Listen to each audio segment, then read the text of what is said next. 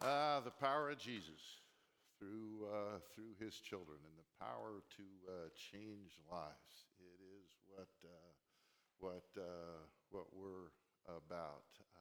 Uh, ah, and to be able to do that and live in Southern California. I went to the closet this morning because the temperature was a 60. This is the first time I've put on long pants in I think five or six months. And I. Yeah, that's for wearing the pants. I understand. I was actually applauding living in a place where you don't need long pants, but uh, I, I, uh, I got it. So, so good to be with you. Maybe notice some less familiar faces up there this morning. We got Noel at the piano, a professor of worship over at uh, Biola, and a couple of her students. It's very nice to have, uh, have them with us uh, this morning. So, uh, I got asked this question, pretty thoughtful question, and I don't ever remember being asked.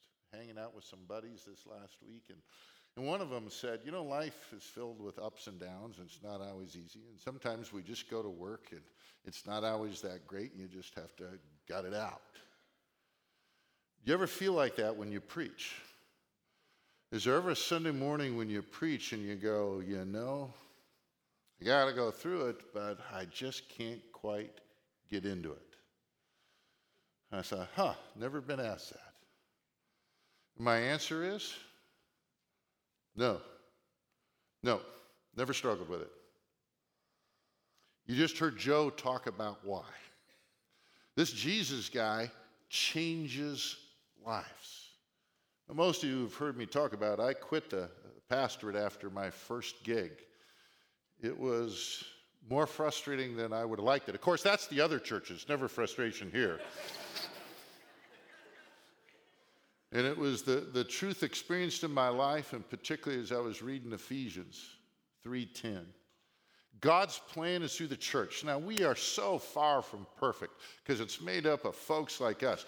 But God's plan is through the church that the manifold wisdom of God should be revealed.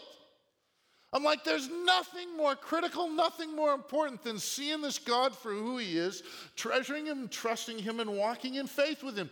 It's the key to life. You just heard Joe talk about it, it changed his life. So, no, I don't ever have a challenge to get motivated on Sunday mornings. That you offer me this privilege is beyond me. I feel inept, I feel incapable but all of us are. I get this privilege of talking about Jesus, about God, and helping people understand who He is, experience His love more fully. There's nothing more consequential, nothing more significant in all the world. So, no, I don't ever have a problem getting motivated to do this. That's what John's doing in this book. He's revealing God. Now, churches, they get known for a lot of things place to meet and connect with friends. Good thing. A place to serve, to help others, help others. One of our distinctives around here. Valuable. But the essence of why we exist is so that we'll help one another see God. He is actually the point. 33 years, 21 chapters, and the last three days. That's what John has been writing about. The beloved, one of the disciples, he's given us this picture. He's giving us commentary as he goes through this gospel, trying to reveal Jesus, attempting to reveal God. He's given us his commentary, and then what he's done is he's, he's put together stories about what Jesus has done. He's done several miracles walked on water, uh, uh, turned water to wine. The last one that is right before our text today, the raising of Lazarus. It was moving up. He's been quoting Jesus and the things he's been saying as Jesus has been trying to reveal himself and who he is. And there's been again an escalation. And we just finished with He is the resurrection and the life. And there's been this raising, rising tension. Some people are believing in him, and when John quotes as people believed in him, They like him, they're following him, they believe what they know. I don't believe he's using that usually as, as a sense of what we would talk about that full, wholehearted belief is. But there are folks that like him, and then there are folks that don't like him. We're at a turning point in the book. We're finishing chapter 11 today. Two years of Jesus' teaching and ministry in these first 11 chapters. We have 10 left.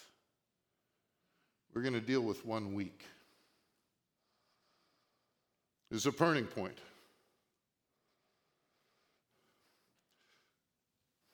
The religious leaders are getting ticked. And they're formally going to declare in the text we're looking at today this is the end.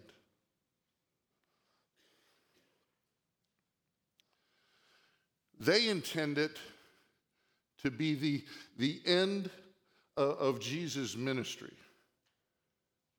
But what it's actually going to be is the beginning of the end of the beginning. It's the beginning, it's the end of the beginning, those first two years of his ministry. Now we got a week, and after this week, then it really gets launched. And they have no idea what they're doing. But it's the core of our faith, it's the foundation of our faith. Now, we're going to be reading about a guy named Caiaphas. He is the high priest. We're going to be reading, it's going to be translated the council. It's literally uh, uh, the Sanhedrin. You know, we got three branches of government in the United States, right? You all know what they are executive, judicial, legislative. They were all combined for the Jews. Now, they're under the authority of Rome, but they got a little freedom. Not a ton, but they got a little freedom. But they're under the authority of Rome. But they just have one group, the Sanhedrin. They're the judicial, they're the legislative, and they're the religious authorities. There's no division, which I like this division because of the depravity of we human beings. There's none of that here, and that's what we're going to be reading about. And they're going to take the first formal step now. The tensions against Jesus have been rising. They're going to declare in the text today okay, it's time to kill him. They're formally going to make the statement. They're deciding this to end Jesus' influence. That's their intent. What John actually wants us to see, though, is it's actually going to be a step, a means to launching Jesus' eternal influence. So, testimonies like you just saw in the video, 2,000 years later, 2,000 years. These guys made a decision to stop Jesus' influence. 2,000 years later, he's still changing lives. Here's the text. Many of the Jews, therefore, Lazarus has just been raised, who had come with Mary and had seen what he did, believed in him as much as they could. But some of them, there's still the division, went to the Pharisees and told them what Jesus had done. So the pre- chief priests and the Pharisees gathered the council and said, What are we to do? For this man performs many signs. If we let him go on like this, everyone will believe in him, and the Romans will come and take away both our place and our nation. But one of them, Caiaphas, who was the high priest that year, said to them, You know nothing at all. Nor do you understand that it is better for you that one man should die for the people, not that the whole nation should perish. Now, he did not say this of his own accord, but being high priest that year, he prophesied that Jesus would die for the nation. And not, only, uh, not the nation only, but also to gather into one the children of God who are scattered abroad. So from that day on, they made plans to put him to death. Jesus, therefore, no longer walked openly among the Jews, but went from there to the region near the wilderness to a town called Ephraim, and there he stayed with the disciples.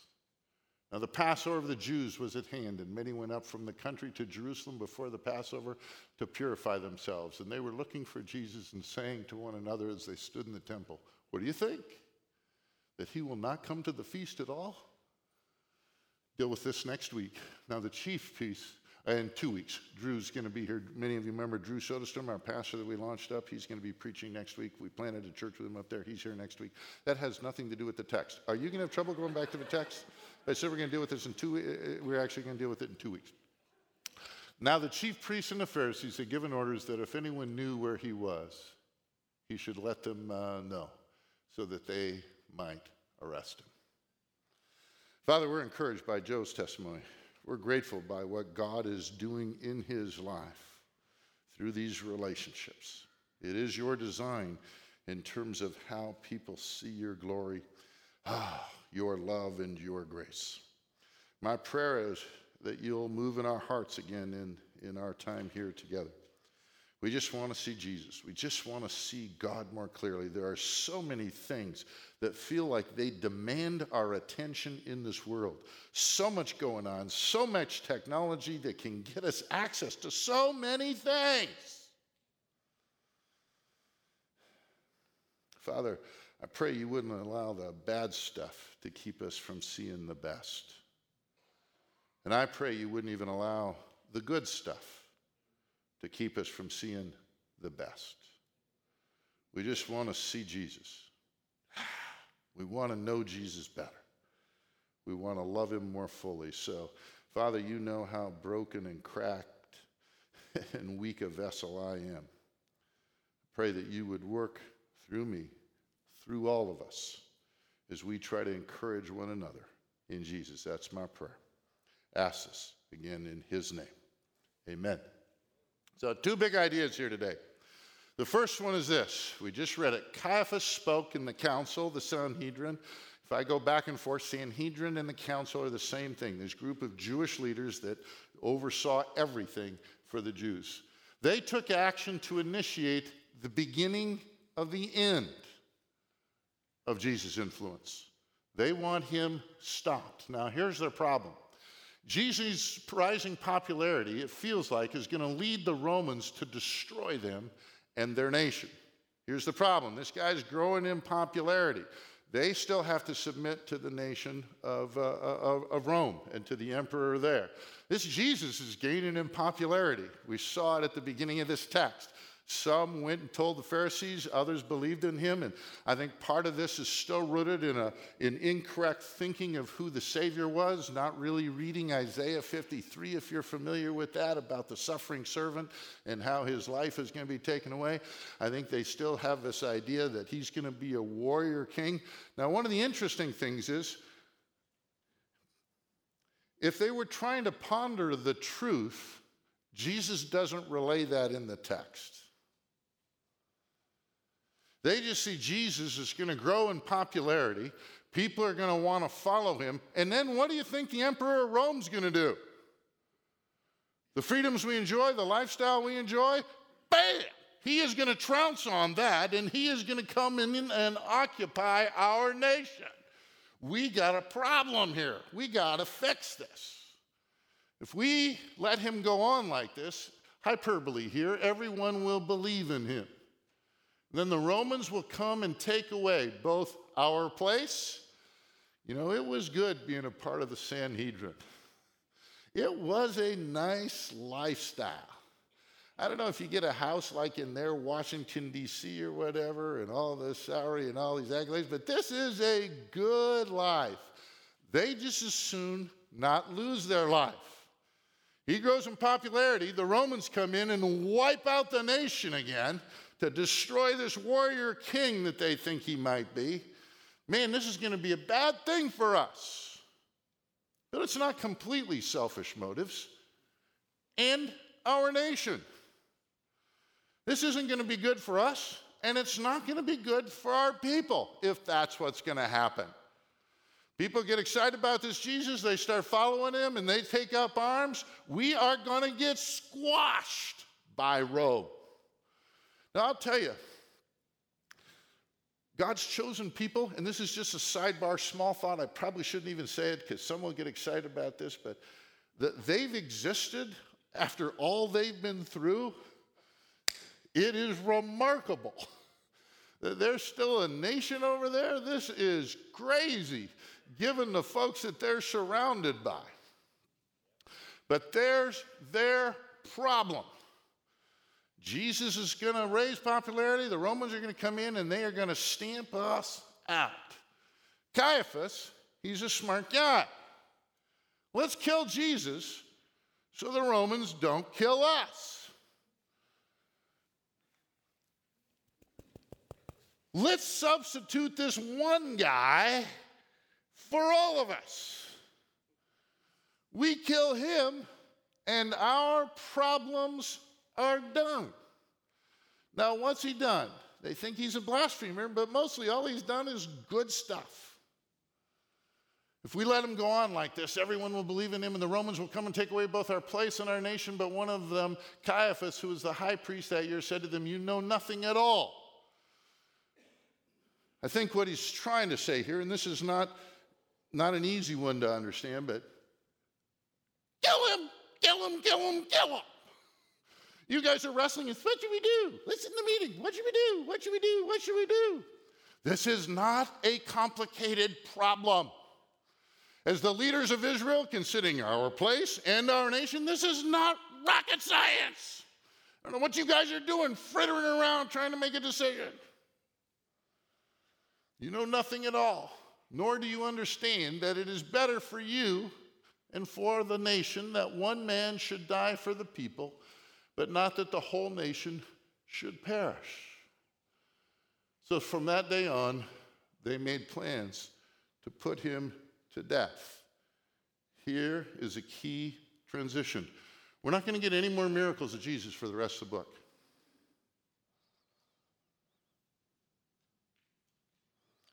John, for 11 chapters, has been telling us about Jesus' teaching and been showing us miracles, ended with him raising somebody from the dead. I'll just tell you, in terms of miracles, that's the biggest. He ends there. Now they have formally declared. They've been wrestling with it, they've changed, they've talked about it, but now they are saying, as the official governing body of the Jewish nation, it is time for him to die. The next 10 chapters are going to be about what happens after this, roughly a week in Jesus' life. So the council believes that they will have a double win. The nation is saved, their jobs are saved, their lifestyles are saved. How many of you enjoyed Joe in his testimony, right? He loses his job during COVID. For how many of you, if you lost your job, would it impact your lifestyle? May I see the hands? Okay, most of us. There are some maybe that you go, eh, I lose my job, no problem. But most of us, let me assure you, I lose my job, it will have implications for my lifestyle. So th- this is not all that bad a thing. We like our lifestyles. The nation is saved, they get to save their job, and Jesus the blasphemer is stopped. On one level, you could argue these guys are effective leaders. Now, they're just missing one thing.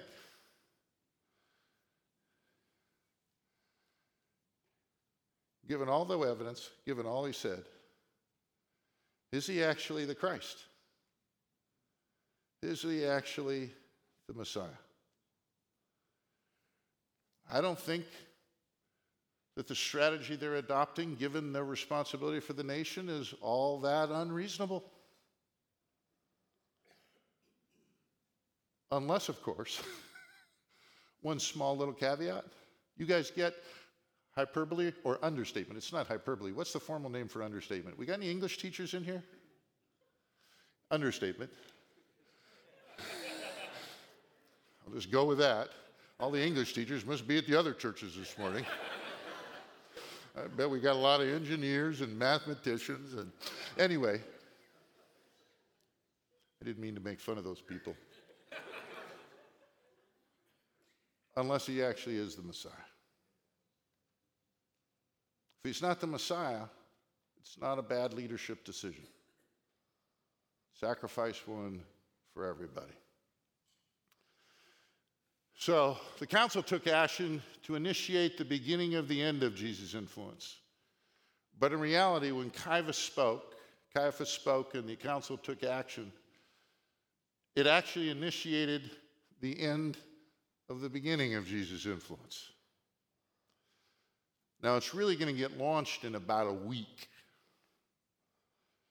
But this is the beginning, it's the end of the beginning of what is really going to happen.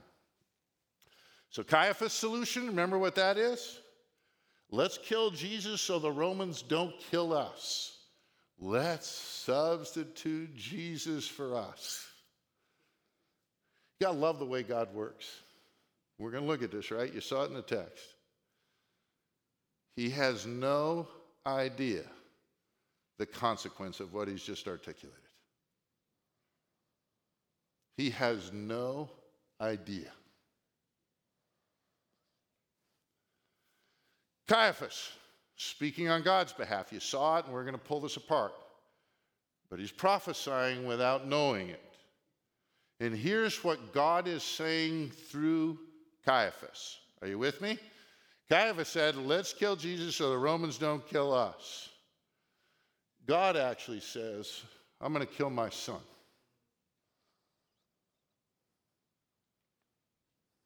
So I don't have to kill all of you.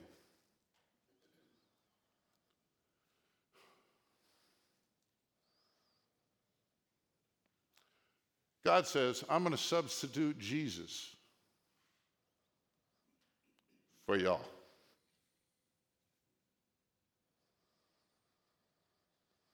I don't care where you are in your spiritual journey today, this is the center of the Jewish faith, uh, the Jewish faith, of appropriate Jewish faith, of Christian faith. Oh man, when I told you I was a weak and broken vessel, I'd like to illustrate that from time to time. There it is. This is the essence of the Christian faith. All through Scripture, all of us have not obeyed God. We have all disappointed Him. We have all chosen the pleasures of this world over the joy that's to be found in Him. How many people have not done that? None. So, how many people actually need a substitute to be right with God? Everyone. God says, I'm going to do this because I love you.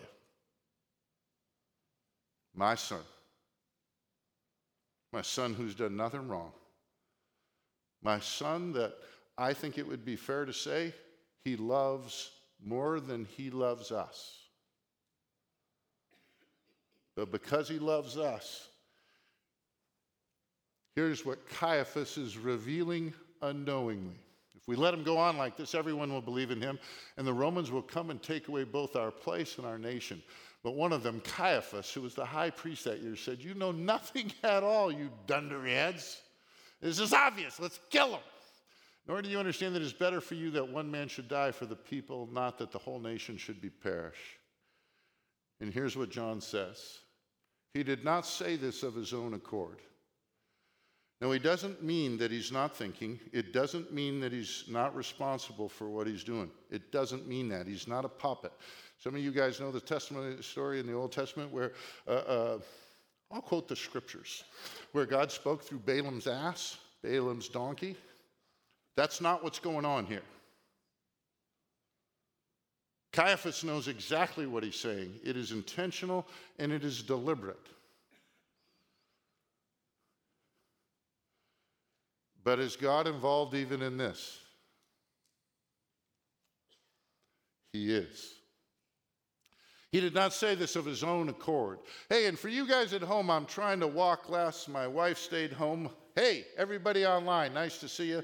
My wife was not feeling well a week ago, and she watched online and she just looked at me and said, You walk way too much. Stop it. Now, she said it very nicely. So, other people have suggested that. I now have increased motivation to walk less. Is this, when I go on those sidebars, is it confusing? Is it hard to get back?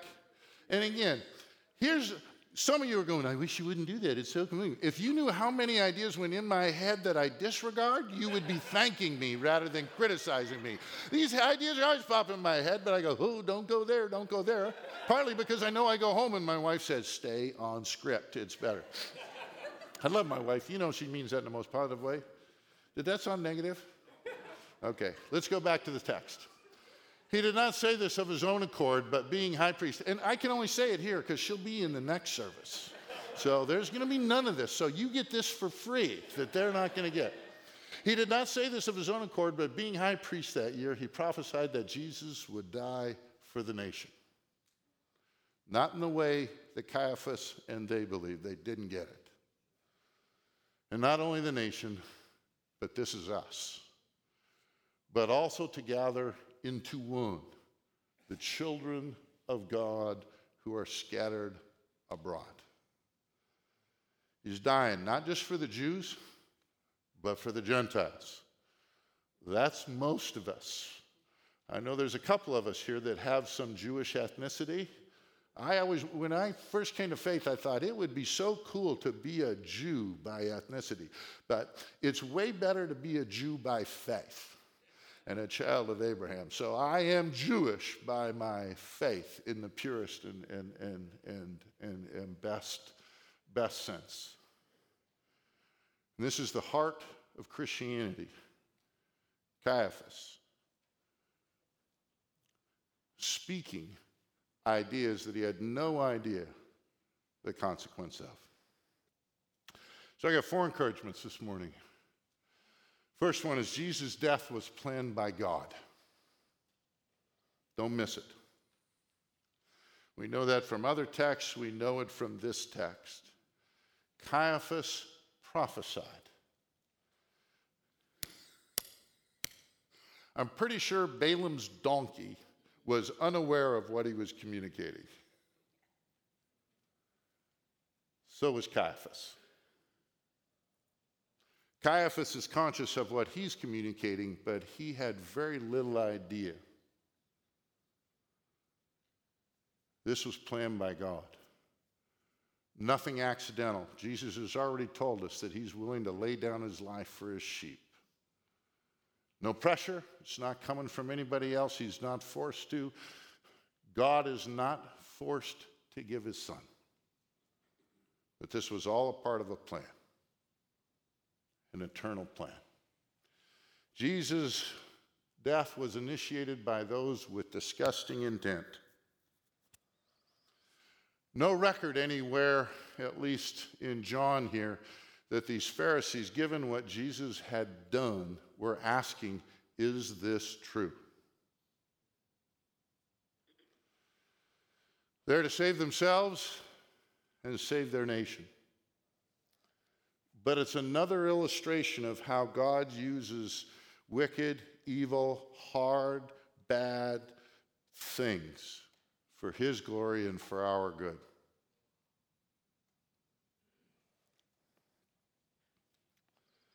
We talk about that a lot here,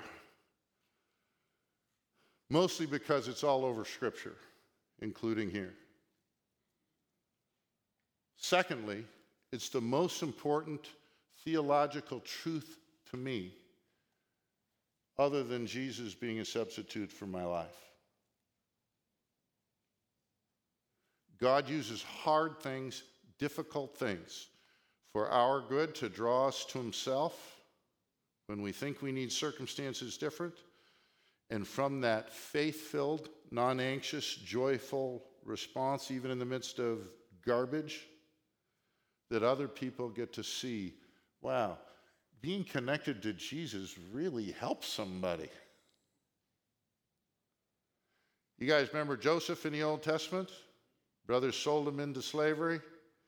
Finally gets reunited with him after he's second in command in Egypt. What's he say?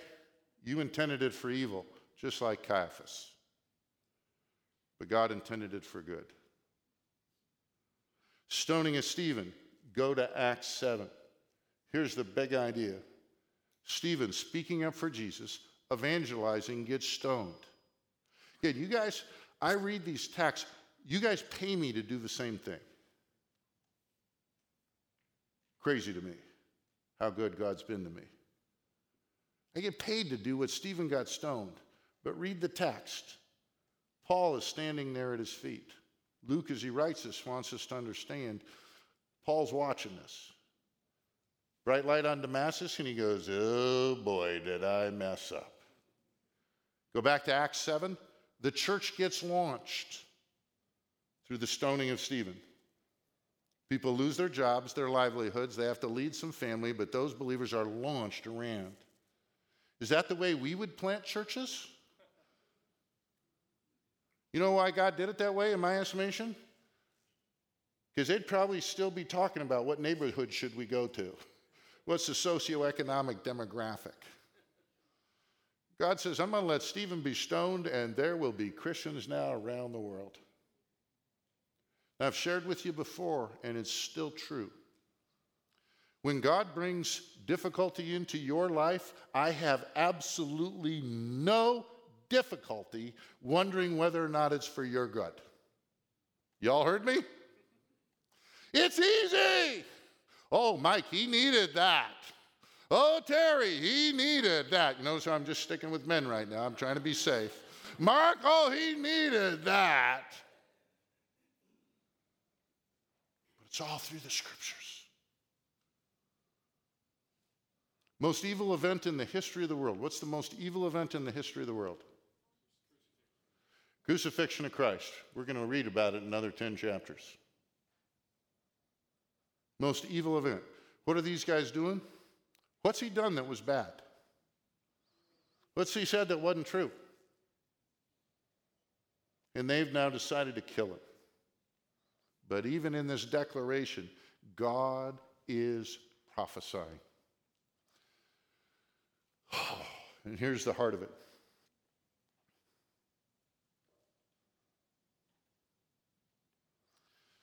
This is how Christianity most significantly and essentially differs from every other religion in the world. Every other religion.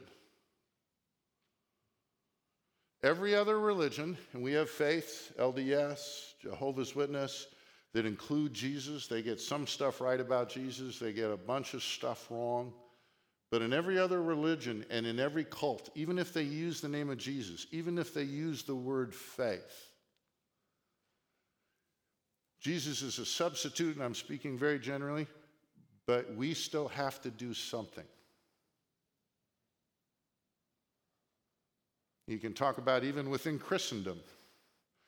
There are some groups that, man, they're playing in what I would call a gray area of it feels like, me, and they may have some of our work involved in this. And that's highly offensive to God that we would bring anything to our own salvation.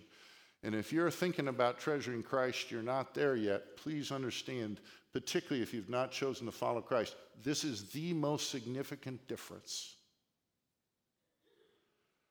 I talk to churchgoers, and every once in a while I hear somebody say, either these exact words or something like it I need to be a better Christian. I'm not always sure what they mean. Sometimes it feels like to me what they mean is I should be sinning less so that God will be happier with me and I'll have greater odds at being justified. I, don't always know. Well, usually when somebody says something like that, I ask, huh, what do you mean by that? So sometimes I get a good sense. But this idea that somehow we're going to make God happy by behaving better, by thinking better, by sinning less.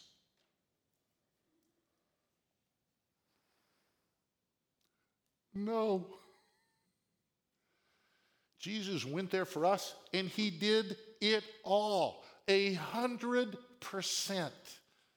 And God is offended when we add anything to that. Now, for those who treasure Christ and then in whom his spirit dwells, we start to hate sin.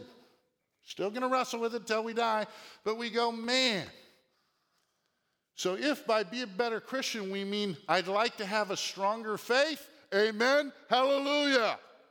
If by that I mean I'd rather behave better, that's a result of our believing more fully.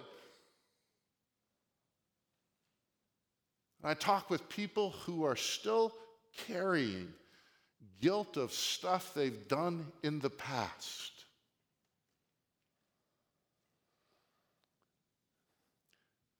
That doesn't please God. If you're still hanging on to stuff, you maybe made some lousy decisions. Maybe you made them this week. I don't know. You're still hanging on to that stuff, and it's heavy and it's a burden. He died so that we could let it go. Now, there may be implications in real life that come from some of those decisions, but that weight of guilt, he wants it gone.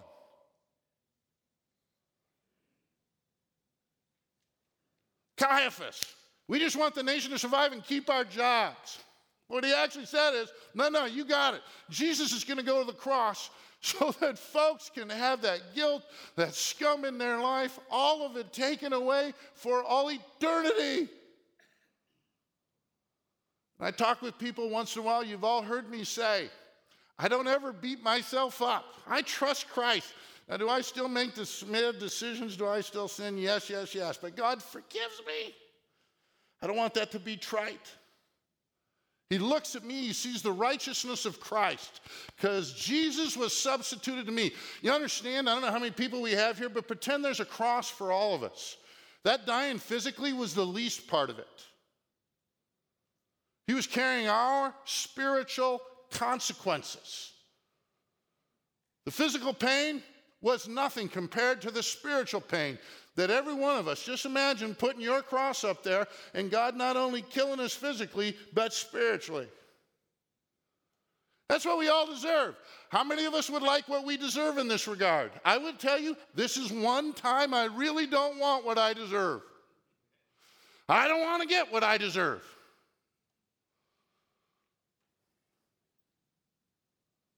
My son's sitting right over there.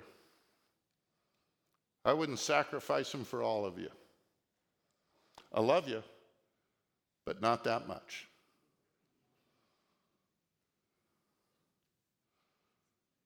God and I both love you. He just loves you a lot more than I do. And if you're thinking about treasure in Christ, this is the reason why. Ah, to have that stuff all forgiven. And it's for everyone. Don't miss this. He didn't realize he was saying it, but for the rest of his children scattered around the earth. For us, and for those that still are going to come to believe. And here's the cool part God uses us.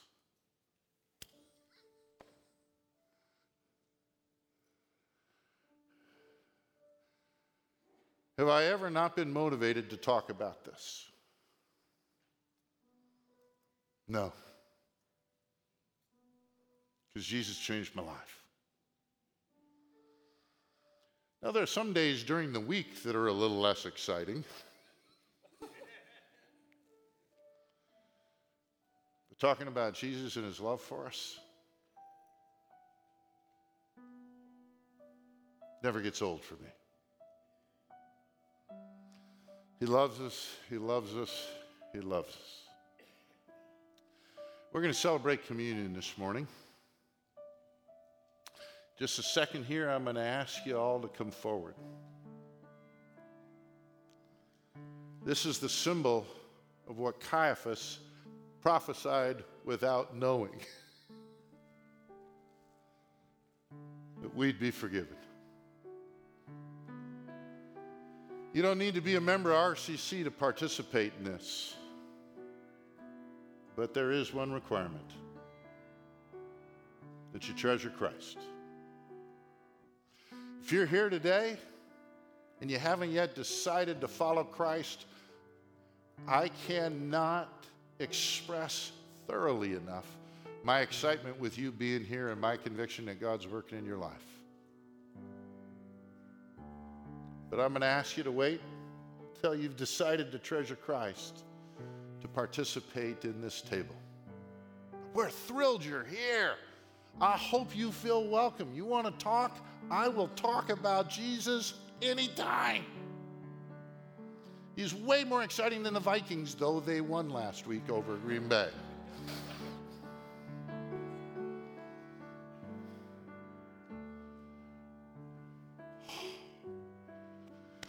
In our place.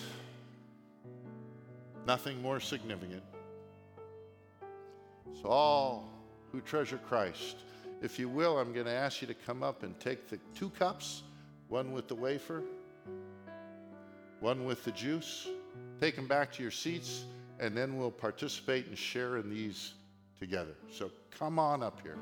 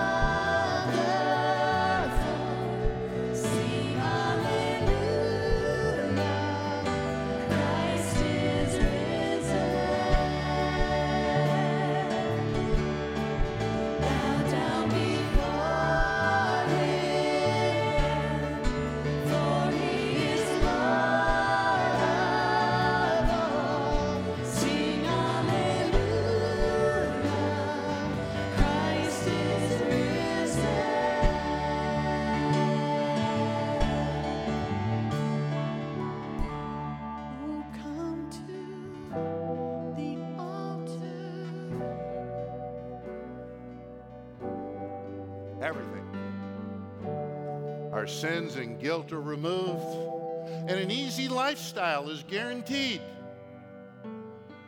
No. But He's with us in everything. He's forgiven us, and He is the resurrection and the life, and through Him we have the resurrection and life.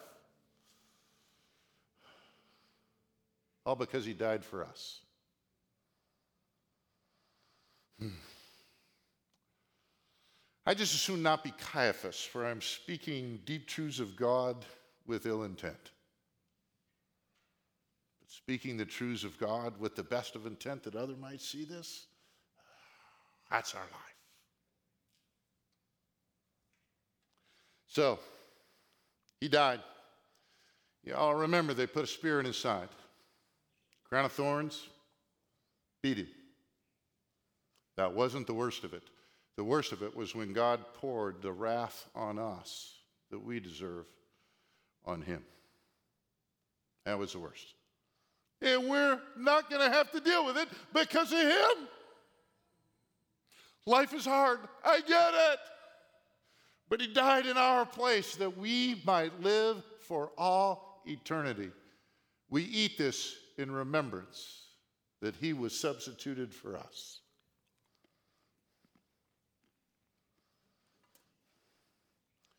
And his blood, figuratively speaking, that washes away our sins so that we were white. Why, white as snow. Why would we ever beat ourselves up? That would be foolish and dishonoring to God. Because Jesus paid it all. He did everything for us. We drink this, celebrating our forgiveness, celebrating our life, and our eventual resurrection. That's what we do in the name of Jesus. Father, thanks for loving us. Thanks for working in our lives. Thanks for sending Jesus into this world. We love you. We love you. We love you.